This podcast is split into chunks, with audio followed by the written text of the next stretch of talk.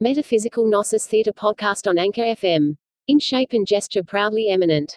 Stood like a tower, his form had yet not lost all her original brightness, nor appeared less than archangel ruined, and the excess of glory obscured, as when the sun new risen looks through the horizontal misty air, shorn of his beams, or from behind the moon.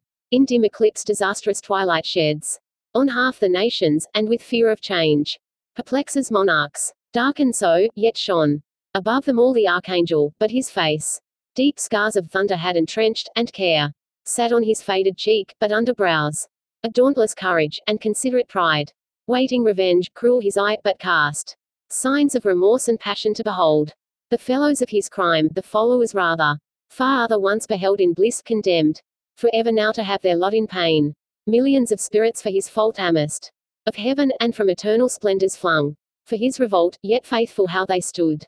Their glory withered, as when heaven's fire hath scathed the forest oaks, or mountain pines. With singed top their stately growth though bare, stands on the blasted heath.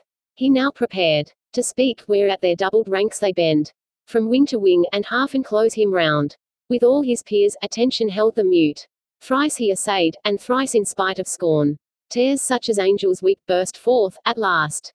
Words interwove with sighs found out their way. O myriads of immortal spirits, O powers! Matchless, but with the Almighty, and that strife was not inglorious, though the event was dire. As this place testifies, and this dire change. Hateful to utter, but what power of mind! Foreseeing or presaging, from the depth of knowledge past or present, could have feared. How such united force of gods, how such as stood like these, could ever know repulse. For who can yet believe, though after loss, that all these puissant legions, whose exile hath emptied heaven, shall fail to reascend, self-raised, and repossess their native seat? For me be witness all the host of heaven, if counsels different, or danger shunned by me, have lost our hopes. But he who reigns, monarch in heaven, till then as one secure, sat on his throne, upheld by old repute, consent or custom, and his regal state, put forth at full, but still his strength concealed, which tempted our attempt, and wrought our fall. Henceforth his might we know, and know our own, so as not either to provoke, or dread. New war, provoked, our better part remains.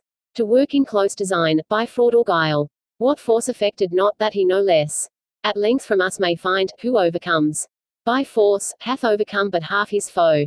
Space may produce new worlds, whereof so rife. There went a fame in heaven that he ere long intended to create, and therein plant a generation, whom his choice regard should favor equal to the sons of heaven.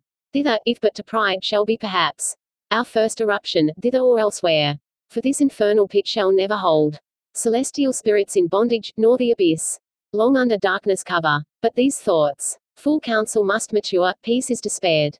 For who can think submission? War then, war, open or understood must be resolved.